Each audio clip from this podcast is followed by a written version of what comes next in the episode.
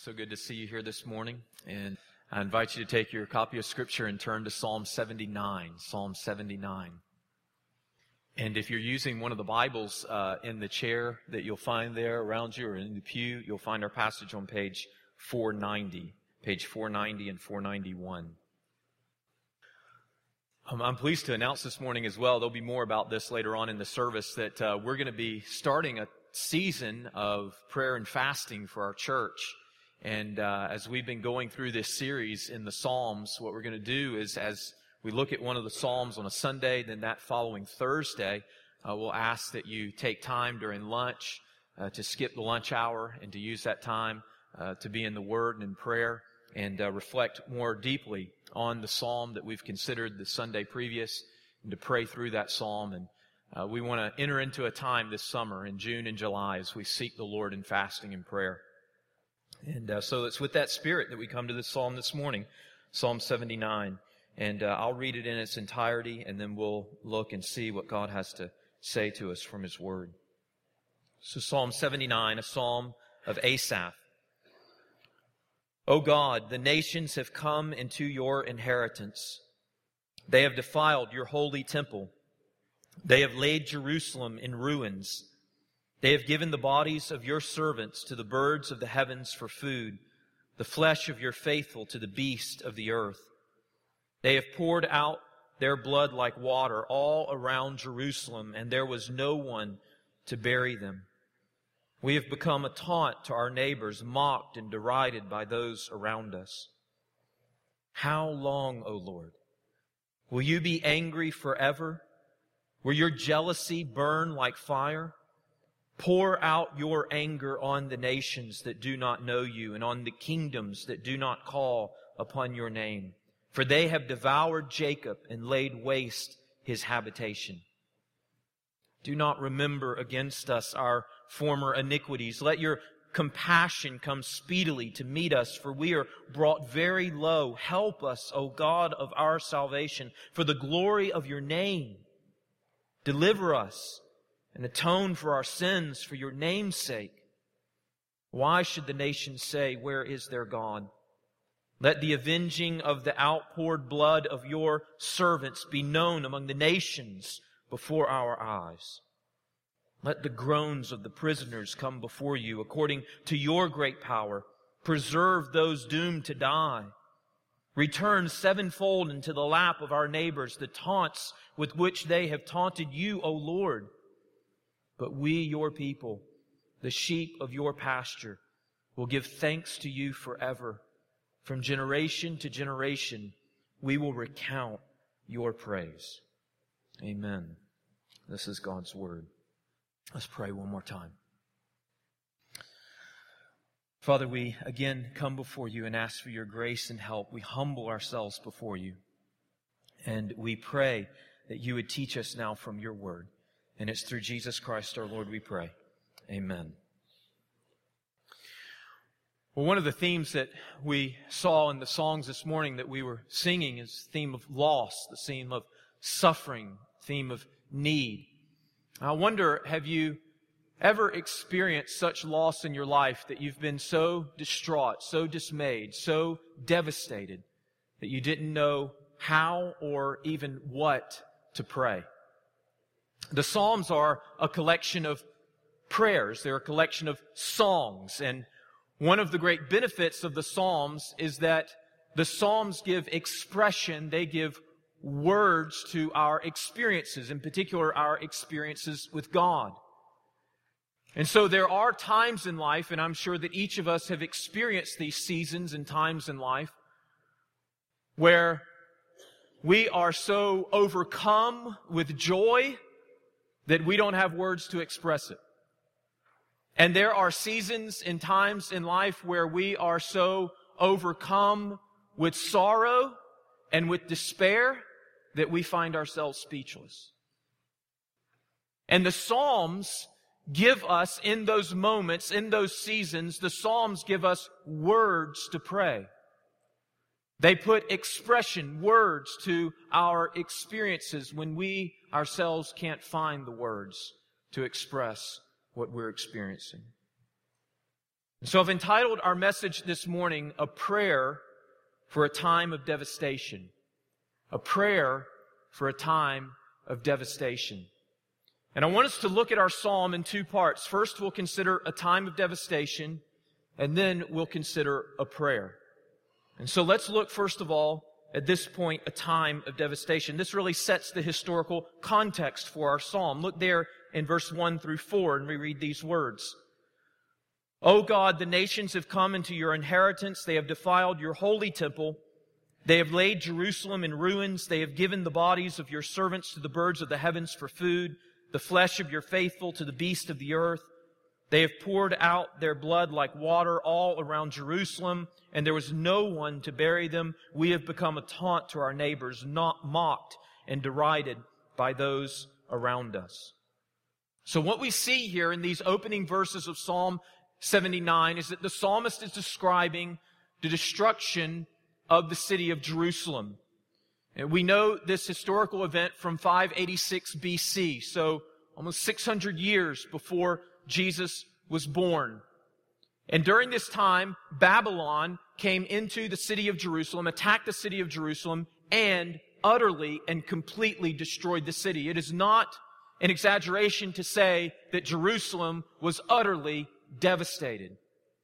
The scriptures actually record for us how the wall around Jerusalem was breached, how the temple was destroyed, how the king in Jerusalem at that time, King Zedekiah, was chased down, captured, his sons were slaughtered before him. Then they put out King Zedekiah's eyes and they led him into exile. The rest of the city, many of the people were killed. The ones who were left over, many were exiled. And just a few inhabitants were left in the city to tend to a city that had completely been razed to the ground. And here in this psalm, the psalmist is record, he's reflecting upon those events. And the psalmist here laments in these verses the devastation that has come upon the city. And we see in verse one, that devastation has included the temple. He says, O God, the nations have come into your inheritance. They have defiled your temple. The devastation has also included the city as a whole, the city of Jerusalem. In verse 1, he says, They have laid Jerusalem in ruins. And then there's a particular emphasis in this psalm upon the devastation that has come upon the people, the people of God who have been humiliated, who have been shamed, who have been murdered, who have been displaced. In verse 2, he says, They have given the bodies of your servants to the birds of the heavens for food, the flesh of your faithful to the beasts of the earth. They have poured out their blood like water all around Jerusalem, and there was no one to bury them. We have become a taunt to our neighbors, mocked and derided by those around us. And so as we read this psalm, we enter into a strange and disturbing world of war and death and sorrow and suffering. The psalmist here really is describing a war zone. And so as we read this psalm, we wonder to ourselves as we seek even to make personal application to our own lives, what is it that we can compare in our lives to the reality that's being described here in this psalm. And honestly, I would have to say, I'm not really sure. I am thankful that for most of us, the experience that is being described here in this psalm is utterly unfamiliar to us. We personally, in our own experience and in our own lives, have never experienced suffering and loss at this level. But even though in some ways we cannot relate to the extremity of the loss being described here, we should still be thankful that we find this psalm in the Bible. For a couple of reasons. One of the reasons why we should be thankful that Psalm 79 is in the Bible is because although many of us cannot relate to the experience being described here, there are many in the world today who can. In a sinful and broken world, many people in the world today would say that this is their reality. And if you just want one example of that, Google Syrian conflict. And you'll know what I'm talking about. And it's encouraging to know that even in the most extreme circumstances of suffering, that God has a word for those who suffer, suffer in ways that we can't imagine. Another reason why we should be thankful that this psalm is in the Bible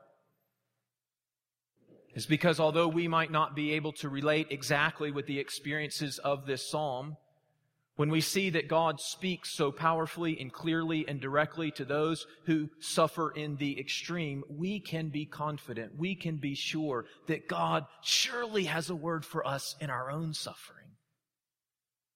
That God and His Word is surely sufficient for us when we go through our various trials and difficulties in life. Whether it's losing our car keys, or our car breaks down, or school is overwhelming, or more seriously, when our child is rebellious, or when we lose our job, or when we get bad news from the doctor. God has a word for us. God speaks in our suffering. And it's in those times that we wonder, how are we in the midst of loss, in the midst of difficulty, in the midst of suffering? How are we to respond to God? How are we to think about God? How are we to relate to God? How are we to pray? Or even can we pray? What are we to say? And the psalmist helps us. The psalmist gives expression to our sorrow and to our struggle. The psalmist provides words for a faith that is shaken, but is nonetheless resolute. Let's turn now and consider the prayer. So, first of all, we've seen a time of devastation. Secondly, we want to consider the prayer that is offered in this time of devastation. This is found in verses 5 to 13. Let me read them for us one more time. There in verse 5, the psalmist says, How long, O Lord, will you be angry forever? Will your jealousy burn like fire? Fire? Pour out your anger on the nations that do not know you and on the kingdoms that do not call upon your name. For they have devoured Jacob and laid waste his habitation. Do not remember against us our former iniquities. Let your compassion come speedily to meet us, for we are brought very low. Help us, O God of our salvation, for the glory of your name. Deliver us and atone for our sins for your name's sake. Why should the nations say, Where is their God? Let the avenging of the outpoured blood of your servants be among the nations before, your, before our eyes. Let the groans of the prisoners come before you according to your great power. Preserve those doomed to die. Return sevenfold into the lap of our neighbors the taunts with which they have taunted you, O Lord. But we, your people, the sheep of your pasture, will give thanks to you forever. From generation to generation, we will recount your praise. Now, as we look at this prayer, I want us to notice that there are four petitions, four things that the psalmist asks for in this context of suffering and devastation. The first thing that the psalmist asks for in this prayer is he asks for answers. He asks for answers. In Psalm 79, verse 5, he says, How long, O Lord? It's interesting that the psalmist here recognizes in these verses that the devastation that has come upon Jerusalem is the result of the people's sin and result of their rebellion. You see it there in verse 5. He says, Will you be angry forever? Will your jealousy burn like fire? And so a little bit of a backstory here. With Israel, in particular, Judah and the city of Jerusalem, the devastation that had come upon them was the result of their sin. We have this recorded in the Bible for us, a long history of their rebellion against God. They had consistently worshiped false gods and rejected God.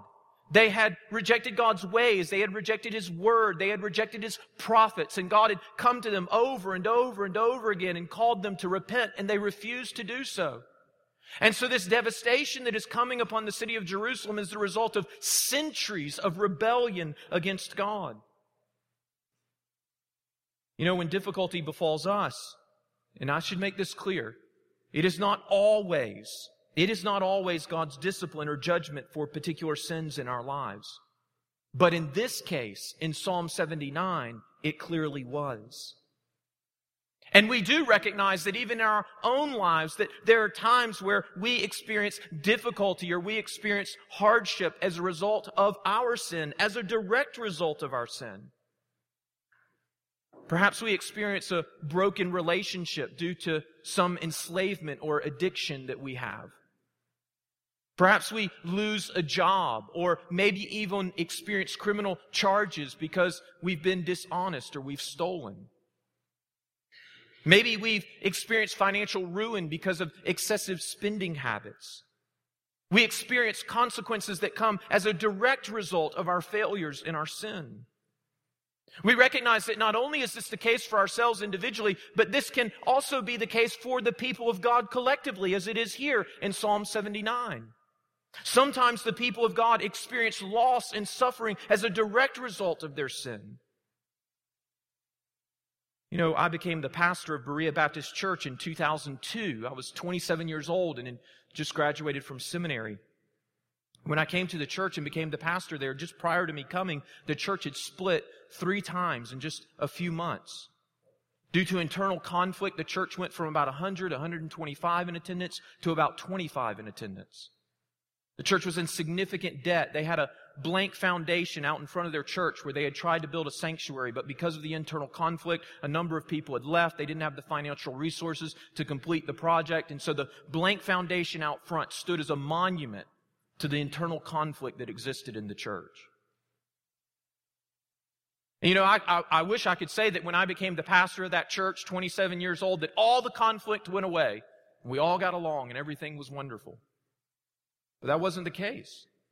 The church struggled for years after that to get back on its feet. You see, the people of God oftentimes experience suffering, hardship, difficulty because of our own personal sin. Perhaps you've been in a church split before. Perhaps you've experienced a situation like that before and you've You've experienced the hardship, the difficulty, the confusion that comes as a result of being an experience like that. And in those times, we might wonder, how can we pray? Can we even pray? If we're experiencing these consequences as a direct result of our sin, will God even hear our prayers? My friends, it's encouraging to see that the psalmist here finds himself in a time of loss, of devastation. He knows that the experiences he's having are a direct result of the sin of him and his people. And yet he prays.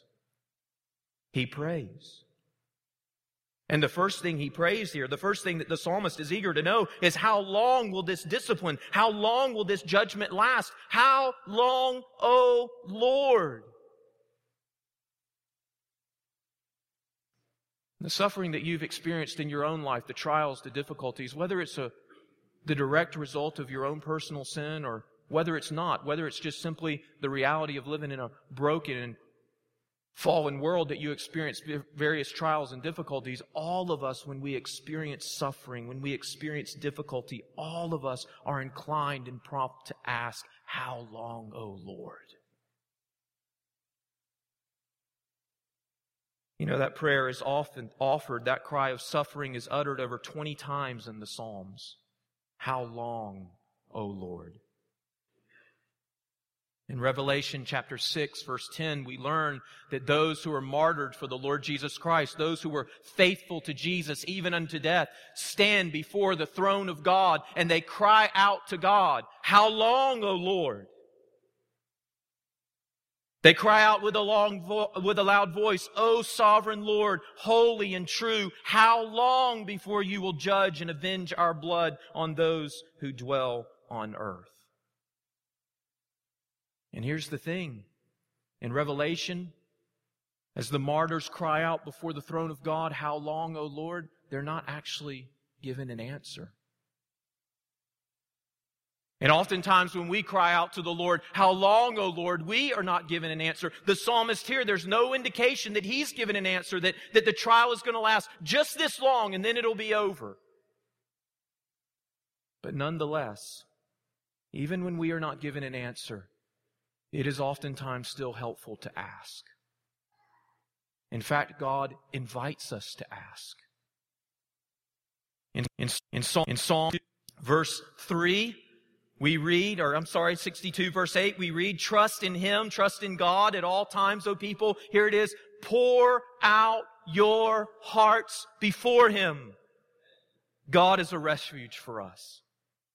And the psalmist is teaching us here that part of trusting God is entrusting Him with our confusion, with our wonder, with our, our, our, our, inability to figure things out.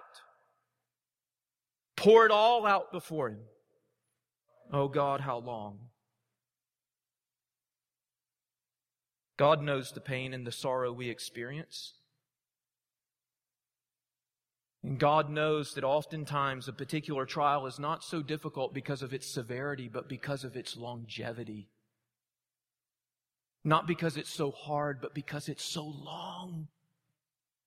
It seems like it'll never end. It seems like there's no end in sight. And God sympathizes with our cry when we cry out, How long, O Lord? We also need to remember that although it may seem like it at the time that there is no end in sight, our trials, if we trust in God, will truly come to an end. For those who look to God in faith, there it will be a day of deliverance. In fact, one day we will confess with the psalmist in Psalm 30, verse 11 You have turned my mourning into dancing. You have loosed my sackcloth and clothed me with gladness. But until that day, it is not wrong to pray and to cry out, O Lord, how long? The second thing that the psalmist prays in this time of devastation, he prays for answers. He also prays for forgiveness. We see it there in verse 8 and 9. Notice in verse 8 that the psalmist acknowledges that he and his people have been brought low. They have been humbled. We are brought very low, the psalmist says in verse 8. And the reality is that when we are humbled, when we are brought low by the various trials and difficulties of life, oftentimes it reveals hidden and neglected sins in our lives. Things that before we were comfortable to just look over.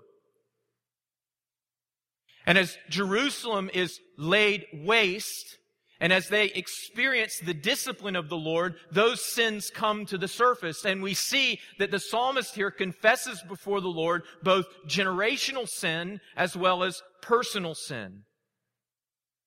Notice in verse 8, he confesses generational sin. Verse 8 reads, do not remember against us our former iniquities. If you have a English Standard Version Bible, which I'm reading from, you can look at the note down at the bottom of the page, and you'll notice that the verse could be translated this way. Do not remember against us the iniquities of former generations.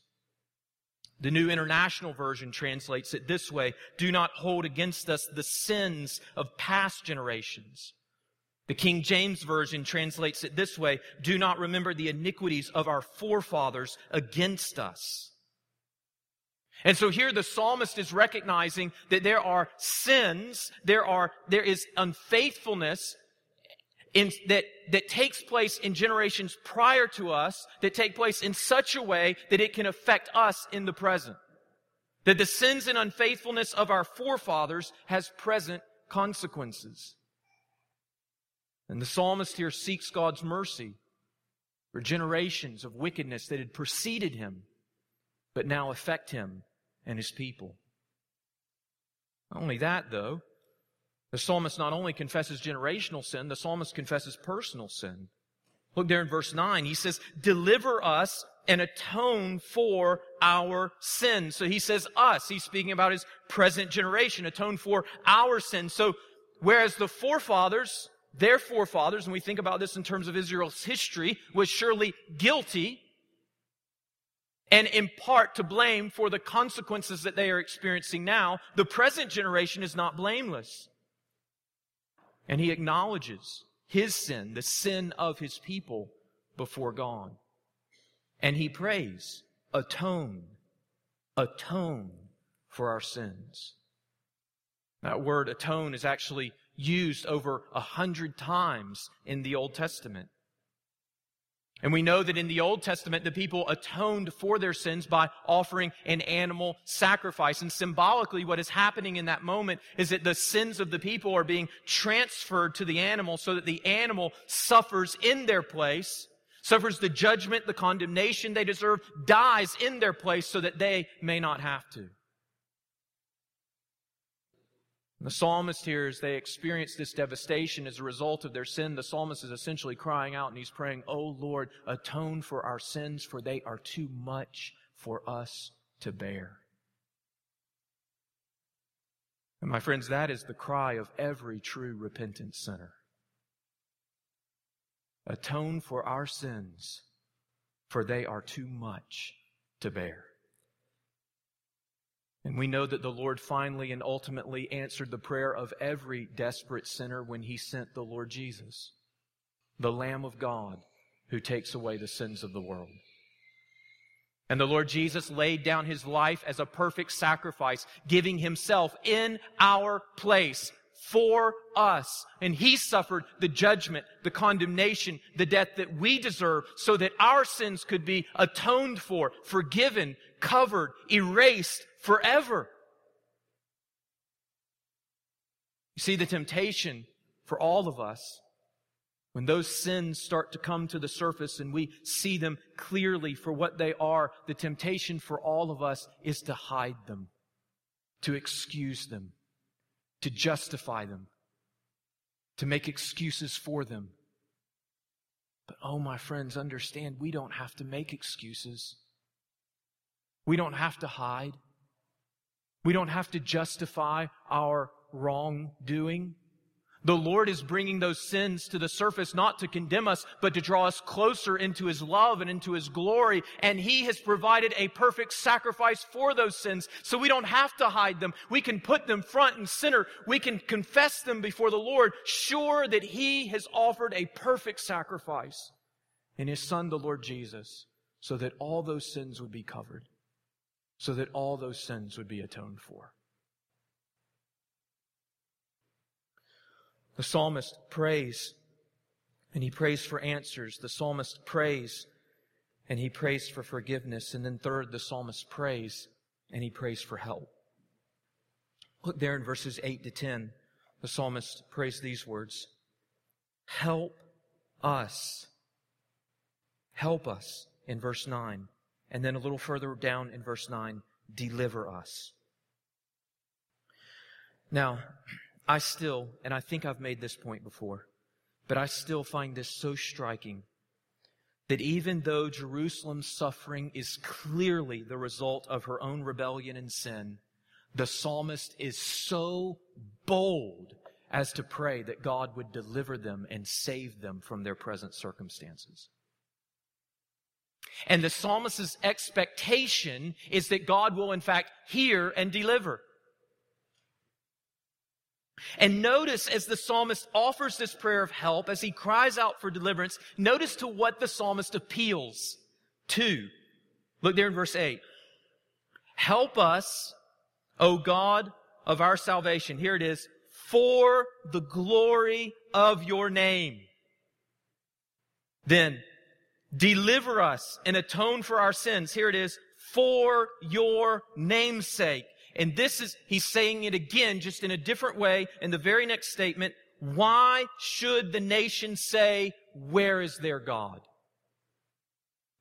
Do you see what the psalmist is appealing to? He's appealing to the glory of God's name. He's saying, listen, what are the nations going to say about you, God?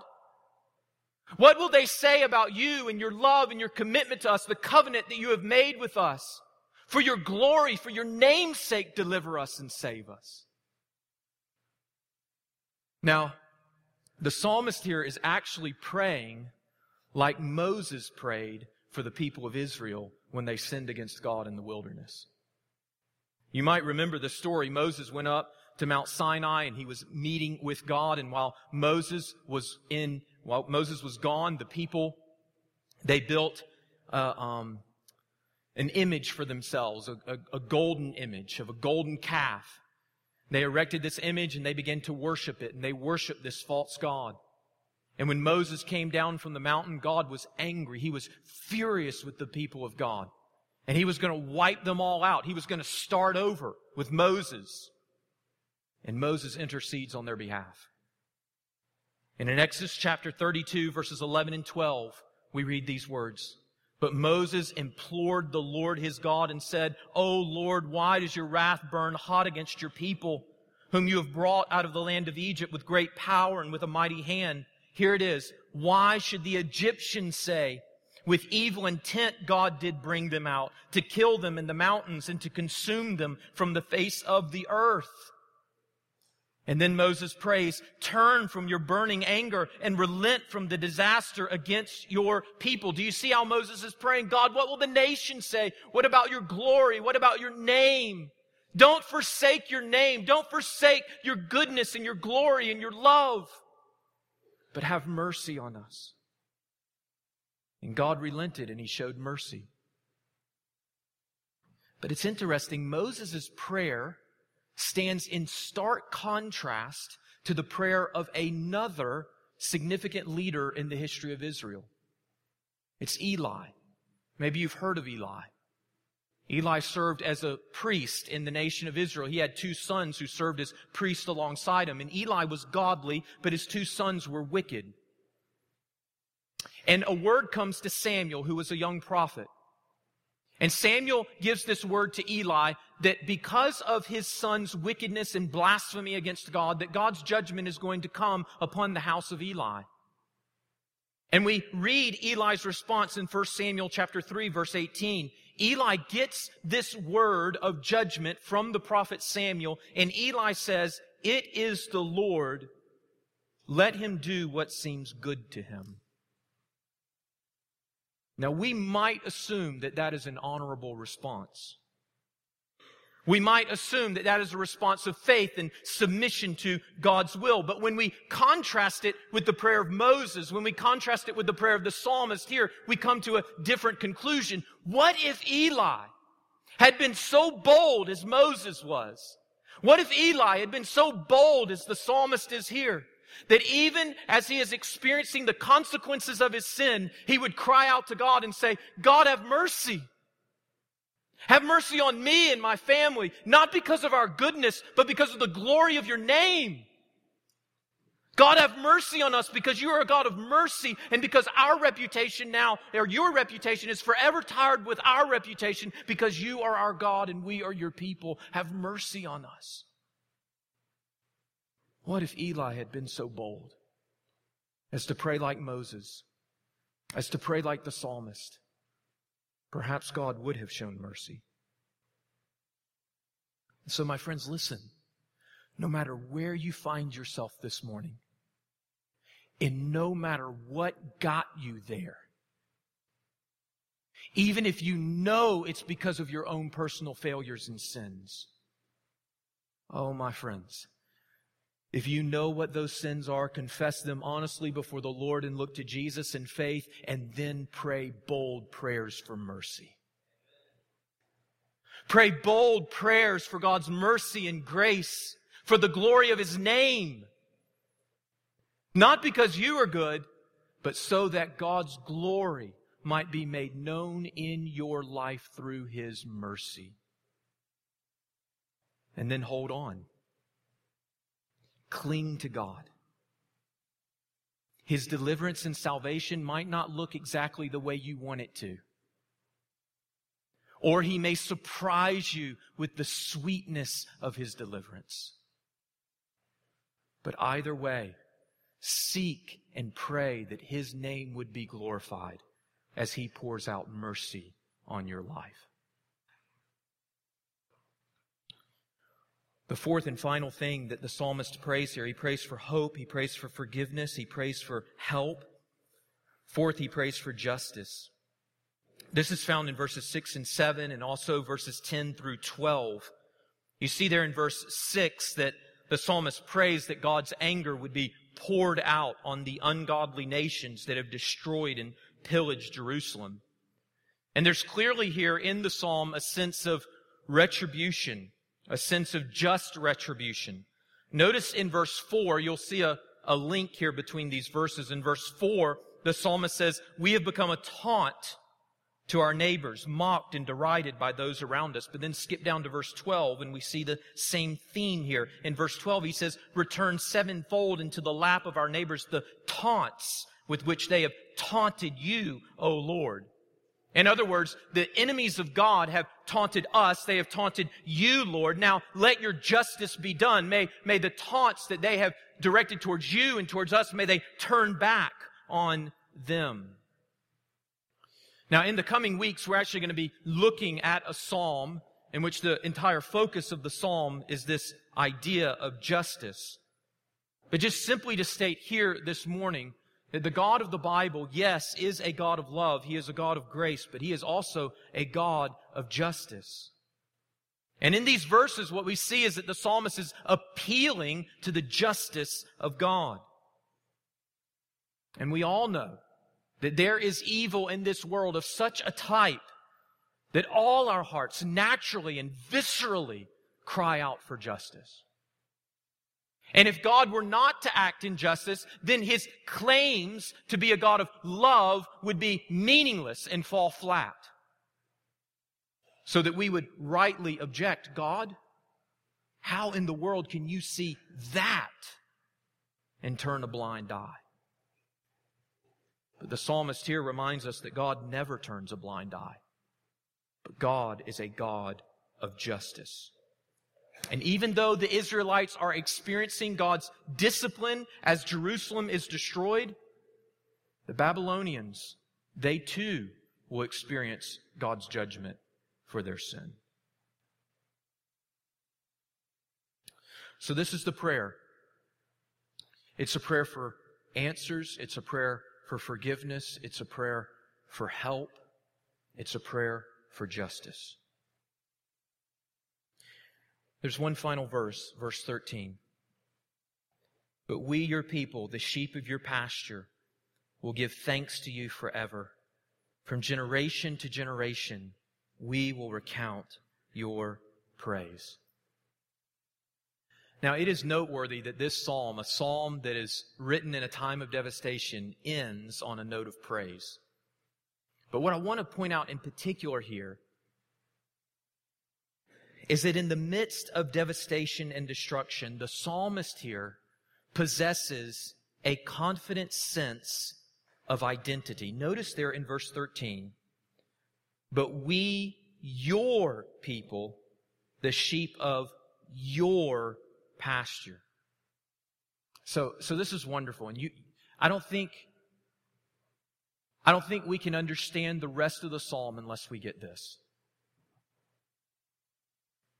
That even in a time of devastation, even in a time of discipline, even in a time of judgment, the psalmist is able to say, we are yours.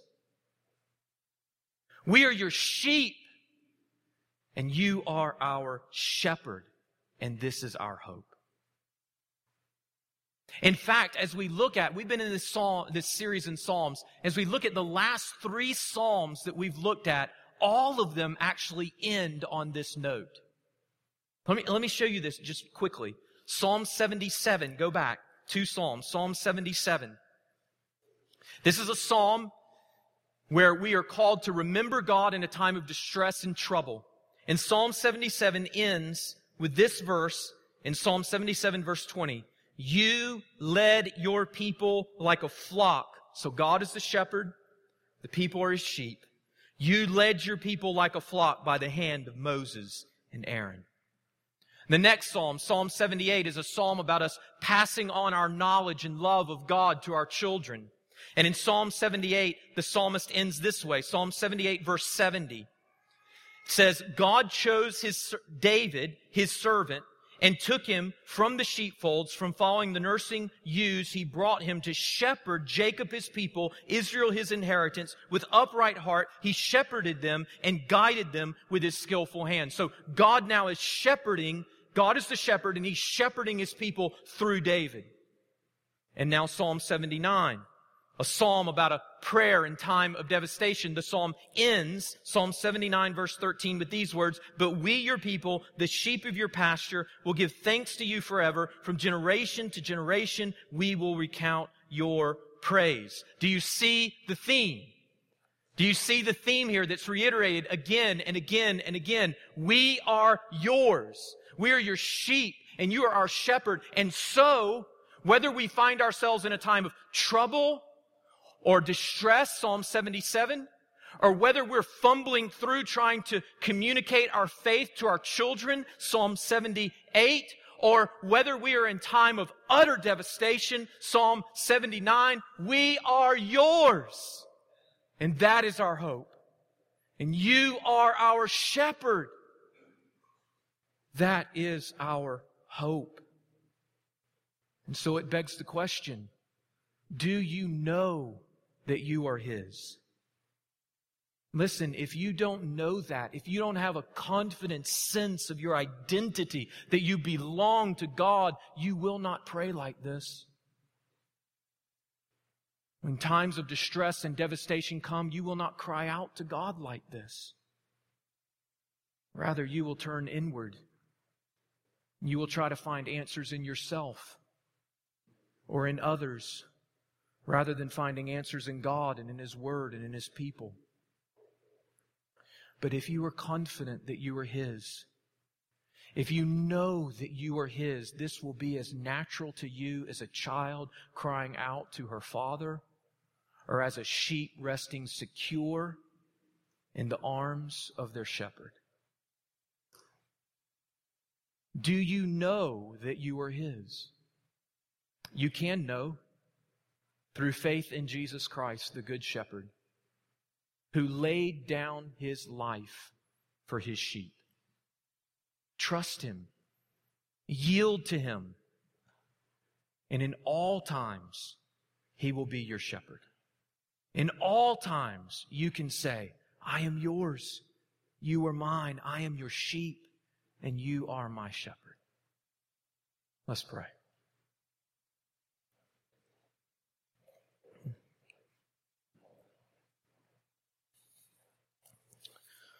Oh God, there is nothing trite or superficial about your word. And we thank you, Lord, that your word speaks to the deepest experiences of our life. Father, some of us are here this morning and, I mean, we think things couldn't be better. Life is going great. But surely there are some here this morning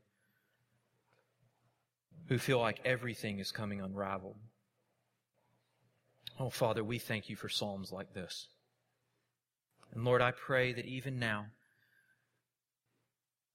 that for those who don't even have words to express maybe the sorrow that they are feeling, I pray, Father, that in this psalm they would find words, words to cry out to you for hope, for deliverance, for salvation, for forgiveness. Father, help us to each know that we are truly yours, and we thank you that through the sacrifice of your Son, the Lord Jesus Christ, through faith in him, we can know that we are yours. We pray that as we come to your table now and we take the bread and as we take the cup, that we would be reminded of the sacrifice of Jesus, which has forever secured our place with you. And it's in Jesus Christ's name we pray. Amen.